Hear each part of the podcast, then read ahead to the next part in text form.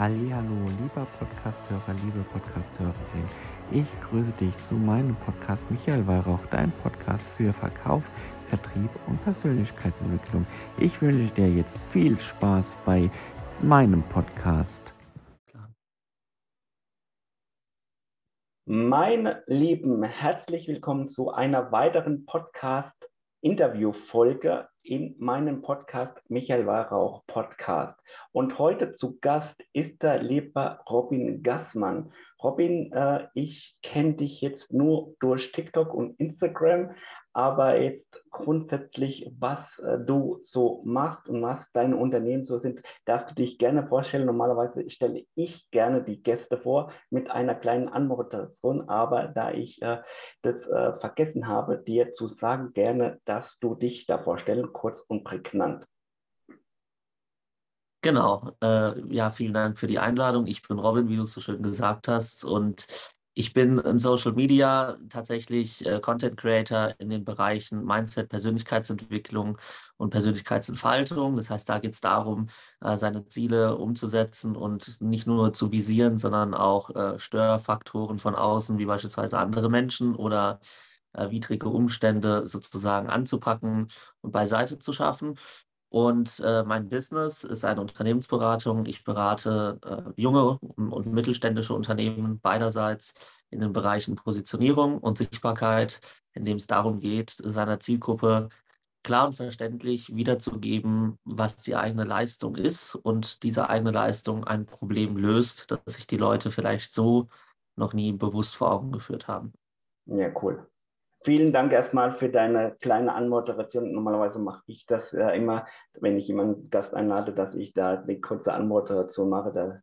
Aber ich habe ja die Zeit nicht gehabt, weil ich ein Daily auch ein Business habe und ich auch eine Unternehmensberatung habe in dem Sinne, wo ich Inhouse-Trainer für gewisse Bereiche bin. Deshalb hat mir die Zeit extrem gefehlt, weil ich auch noch gerade für 3 Tage ausgebucht war und bin auch schon wieder die nächsten Tage ausgebucht. Deshalb hat mir die Zeit gefehlt. Aber ich komme jetzt gleich zur ersten Frage. Wie bist du eigentlich zu dem Thema gekommen? Zu meinem Social-Media-Auftreten oder zu meiner Unternehmung? Generell Social-Media-Auftreten und Unternehmung.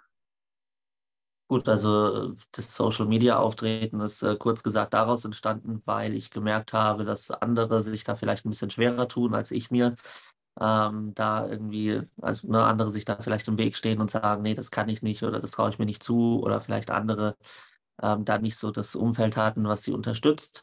Das heißt, da habe ich einfach gemerkt, dass ich eine Stärke habe im Sprechen und eine Stärke habe in der Herangehensweise, mir meine Ziele umzusetzen und mir das zu holen, was mir zusteht. Das ist ja auch einfach eine Mindset-Frage. Das heißt, lasse ich mir sagen, was ich darf, oder setze ich selbst um, ohne mir Erlaubnis zu holen.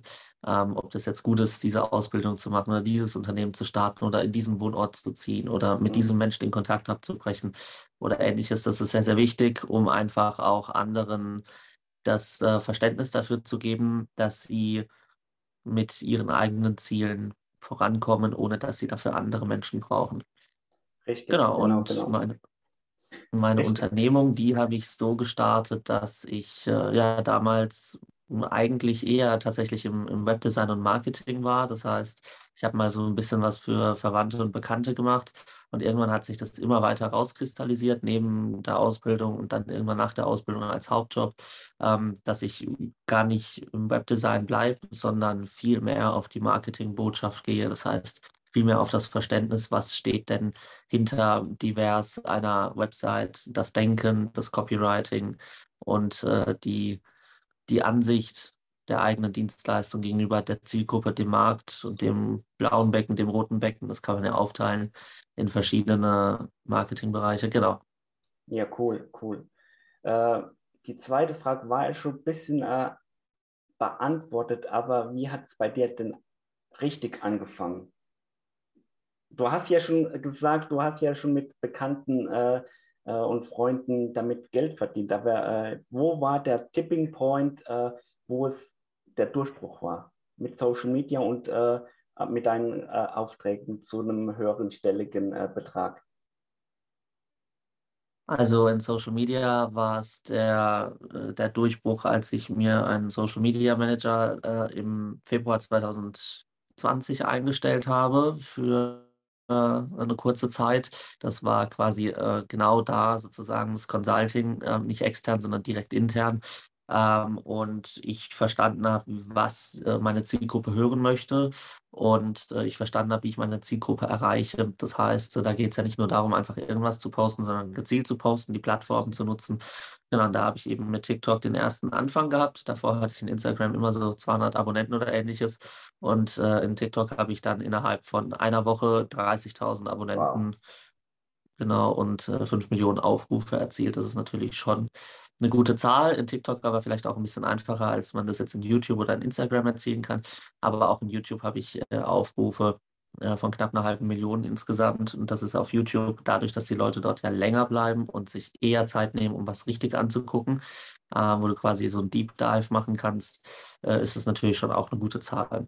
Und in meinem Unternehmertum, da habe ich im 2019, nachdem ich sozusagen auch Vollzeit mich darauf fokussieren konnte, nach der Ausbildung und nach meinem schulischen Werdegang, ne, habe ich Vollzeit sozusagen alles investiert, was ich investieren konnte. Das heißt, morgens um 5 Uhr an den Computer und abends um 23 Uhr wieder weg davon. Genau, und dann eben die ersten kleineren Kunden, dann irgendwann die ersten größeren Kunden.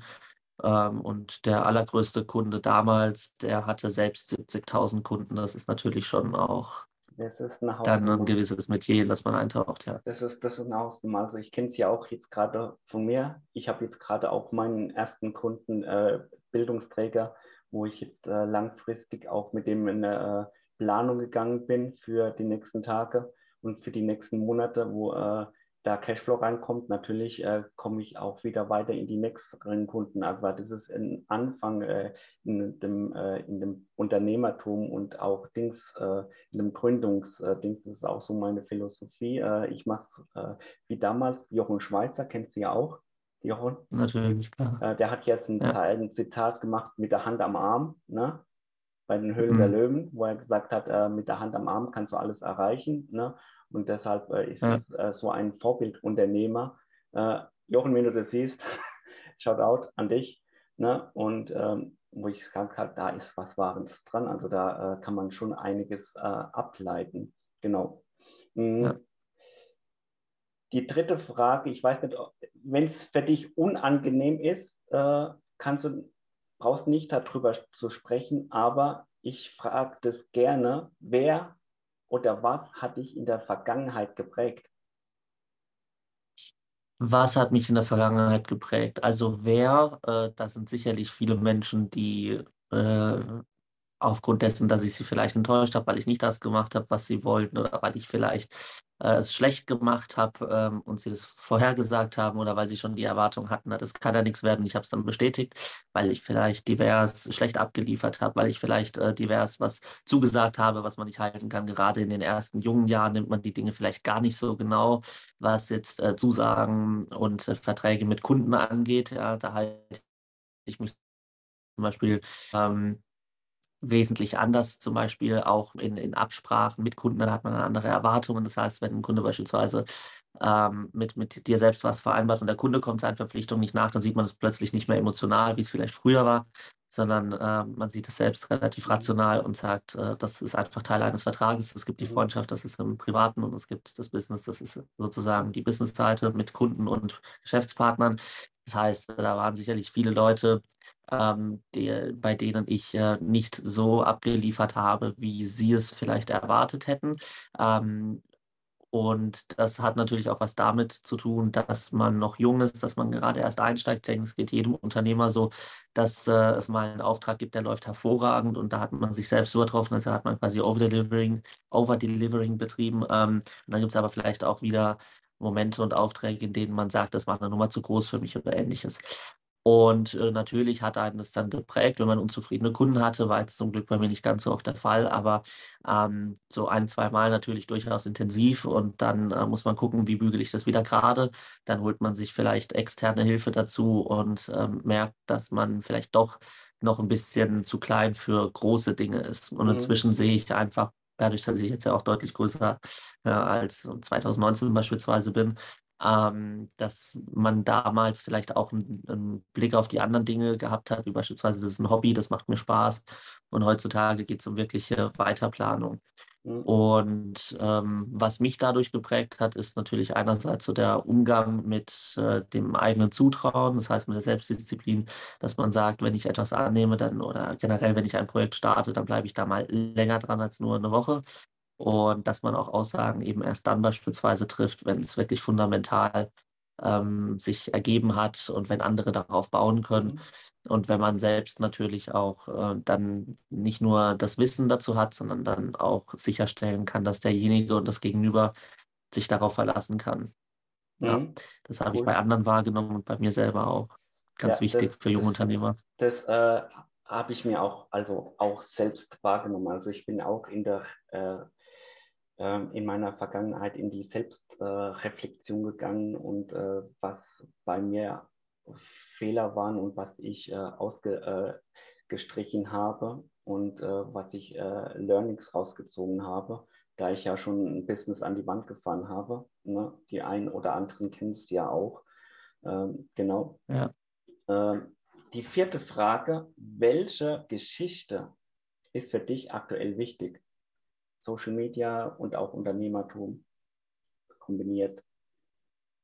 Naja, grundsätzlich spielt ja alles in eins zusammen. Also wenn man beispielsweise automatisiert Kunden gewinnen möchte, dann hat man es relativ einfach, ohne eine große Reichweite zu brauchen. Dann schenkt man einfach Facebook ein bisschen Geld oder steckt da ein bisschen, schenkt natürlich nicht, aber steckt da ein bisschen Geld rein, ne? 5.000 Euro im Monat, und dann kriegst du halt so deine, was weiß ich, 200, 300 Leads beispielsweise, qualifizierten Leads, die du dann abarbeitest und dann 50 bis 100, also das heißt 25-50% einfach draus ziehen kannst, die dann divers bei dir kaufen. Aber für alle, die beispielsweise eben noch nicht dieses Budget haben, das ist jetzt beispielsweise bei mir natürlich schon relativ locker, da Werbeanzeigen zu schalten, aber für alle, die halt eben noch nicht so ein Budget haben, die müssen sich erstmal eine organische Reichweite aufbauen.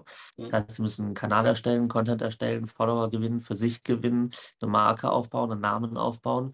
Und nachdem sie das gemacht haben, können sie dann mit dem verdienten Geld in die Werbeanzeigen. Das heißt, für mich ist inzwischen es nicht mehr so wichtig, organische Reichweite zu erzielen, sondern die Leute finden zu mir, die stellen mir in Instagram beispielsweise in den Stories Q&A, Thema Business, Mindset. Mach weiter. Gerade war die Verbindung irgendwo bei mir oder bei dir irgendwie unterbrochen. Kein Problem. Genau, das heißt, inzwischen ist es ja eine organische Reichweite, die ich aufgebaut habe und jetzt quasi bezahlt weiterspiele. Aber für alle, die das noch nicht haben, die müssen sich sozusagen einen eigenen Kanal aufbauen. Und ich komme mit meiner Zielgruppe sehr, sehr gut ins Gespräch durch meinen Content in Instagram, durch Q&A-Stories und in TikTok, durch meine Unternehmervideos und durch meine persönlichen, privaten Videos. Und das ist natürlich schon in erster Linie dafür gemacht, dass die Kunden einen Anhaltspunkt haben, mit mir zu sprechen, in Kontakt kommen und sich eben auch diese Barriere da quasi nicht haben und sagen, ja, jetzt muss ich da ja aber mal irgendwann ran, sondern sie die Motivation dafür haben. Richtig, genau. Sie von alleine sagen, da will ich rein. Und deswegen ist für mich natürlich die Arbeit an meinem Unternehmen, das ist super wichtig, also nicht in meinem Unternehmen. Das heißt, ich beschäftige mich nicht damit, irgendwie Rechnungen zu schreiben, Angebote zu schreiben oder Kunden zu gewinnen oder zu akquirieren, sondern das ist alles standardisiert und automatisiert mit Prozessen und Skripten, sondern ich arbeite an meinem Unternehmen. Das heißt, ich arbeite neue Konzepte aus, neue Produkte aus, neue Services, Leistungen quasi und kann sozusagen den Unternehmenswachstum und in die organische Zielgruppengewinnung. Genau. Was ganz anderes natürlich. Genau. Also kurz zwei Punkte an euch, meine lieben Zuhörer, Zuhörerinnen. Ein Lead ist ein Kunden, nur halt auf der Online-Welt. Und das zweite ist Skripte. Es gibt die Telefonskripte, ich bin ein Freund davon, aber es gibt auch noch die anderen Skripte, wo man für die E-Mails Texte macht. Genau, das nur als Erläuterung. Die fünfte Frage. Wir müssen das ein bisschen schneller machen mit dem Internet. Ich habe immer so Angst, dass es ein bisschen abbricht bei unserer Geschwindigkeit manchmal, egal wo man sind. Die fünfte Frage, was war dein größter Fehler und was hast du daraus gelernt? Oh, mein größter Fehler, den teile ich in Social Media auch immer wieder, wenn mich welche fragen, worauf sie besonders achten sollten zu Beginn. Das ist definitiv der Umgang mit Geld, wenn man mal Geld hat. Das heißt, wenn man beispielsweise mal seine ersten 100.000 gemacht hat, so war das bei mir beispielsweise 2019, dann habe ich viel schneller wieder Geld rausgeschossen, als ich es wieder drin hatte. Und dann bleibt nichts mehr zum Investieren. Und dann kann man natürlich auch sich überschulden. Und das ist dann natürlich sehr, sehr schlecht für die weitere Zukunft als Unternehmer.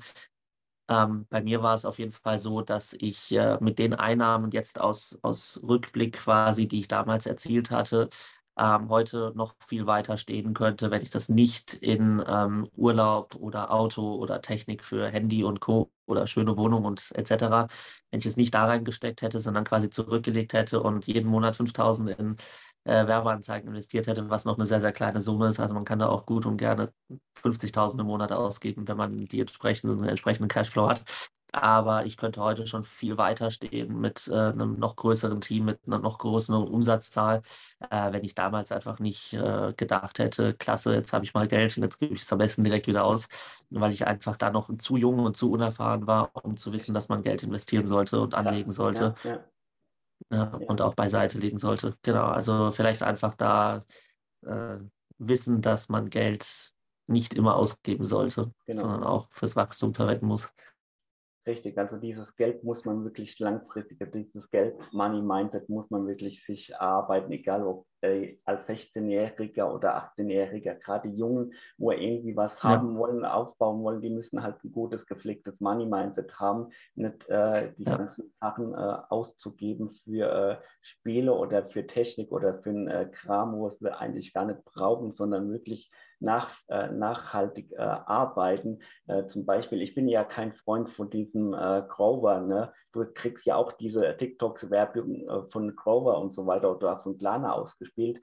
Das ist einfach Konsumschuldenfalle. Ne? Ich bin damals bei Klarna auch darauf reingefallen, ne? Aber auch durch Gründungsberatungen, die mich abgezogen haben, die 10.000 bis zu 20.000 Euro mich abgezogen haben, ne? Von Businessplan und so weiter, wo ich keine Erfahrung hatte, ne? Aber die Erfahrung habe ich daraus gelernt. Ne?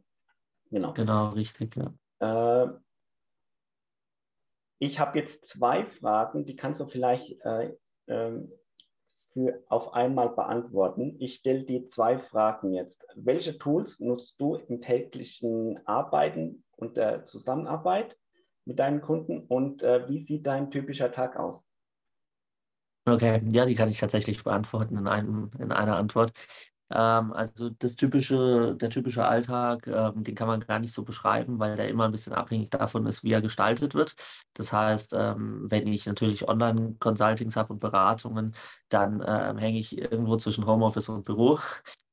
Jetzt gerade habe ich auch gestern frisch meine erste GmbH gegründet. Das war mal nach 6 Jahren Selbstständigkeit ein guter Schritt auf jeden Fall. Das heißt, da war zum Beispiel gestern jetzt ein Tag, wie er nie war. Ja, morgens Notar und dann nachmittags noch 52 Kilometer weiter nach Freiburg fahren, weil da noch ein paar andere Dinge anstanden. Und ansonsten läuft ja jetzt durch den neuen Zeitwandel super viel online. Das heißt, wo man früher beim Steuerberater war, ist man heute vielleicht online einfach mit dem Steuerberater persönlich verbunden oder ähnliches.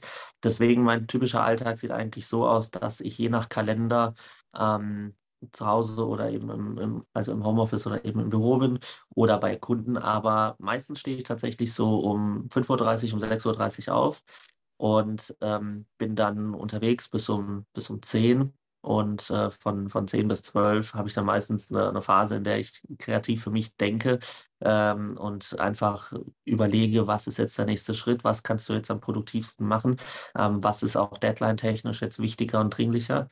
Und dann ist meistens von 12 bis 18 oder auch 20 Uhr, also wirklich fokussiertes Arbeiten angesagt, genau. Und dann irgendwo zwischendrin vielleicht mal noch einkaufen oder mit dem Auto in die Werkstatt, wenn es Winterreifen kriegt oder vielleicht zum Arzt ein Rezept abholen. Das schiebe ich einfach immer irgendwo zwischendrin. Deswegen so der typische Alltag, den gibt es nicht klassisch. Und die Tools, mit denen wir arbeiten, sind eigentlich 4 Haupttools. Also Mit allen Kunden arbeiten wir in Facebook-Gruppen, 1:1 Facebook-Gruppen und in Gruppen-Coachings. Das heißt, Facebook ist ein unerlässliches Tool, wenn es um die Kommunikation, um die Zusammenarbeit mit Kunden geht. Okay. Und dann natürlich Calendly und HubSpot. Über Calendly kommen die gesamten Roundtables rein. Das heißt, immer wenn beispielsweise ein Qualifizierungsgespräch ansteht, dann geht es mit Mitarbeitern beispielsweise in einem beziehungsweise Round-Robin-Verfahren heißt das, wird immer jemand Neues zugeteilt. In HubSpot werden alle Datensätze gesammelt. Der Status wird von Lead auf Kunde, von Interessent auf Deal, also die Closings werden festgehalten. Kenne ich. Ich habe auch HubSpot. Ja, genau, das heißt HubSpot, Calendly, Facebook. Genau, also, HubSpot ist super wichtig. HubSpot nutze ich generell für alles. Calendly habe ich weggeschoben dieses Jahr. Weil HubSpot bietet die Terminbuchungsplattform auch an. Ja, und ich habe nicht so integrierbar teilweise. Doch, ist integrierbar mit Google. Also ich habe direkt auch einen Zoom-Link da eingepflegt mit Google und so weiter. Ich habe das auch alles schon getestet. Das ist super integrierbar.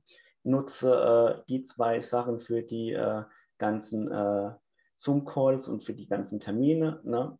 Schicke das dann auch immer wieder raus, habe das auf meinen Unternehmenskultur PowerPoint als QR-Code, wo man das reinscannen kann, aber natürlich habe ich das dann auch auf meiner Homepage. Ja,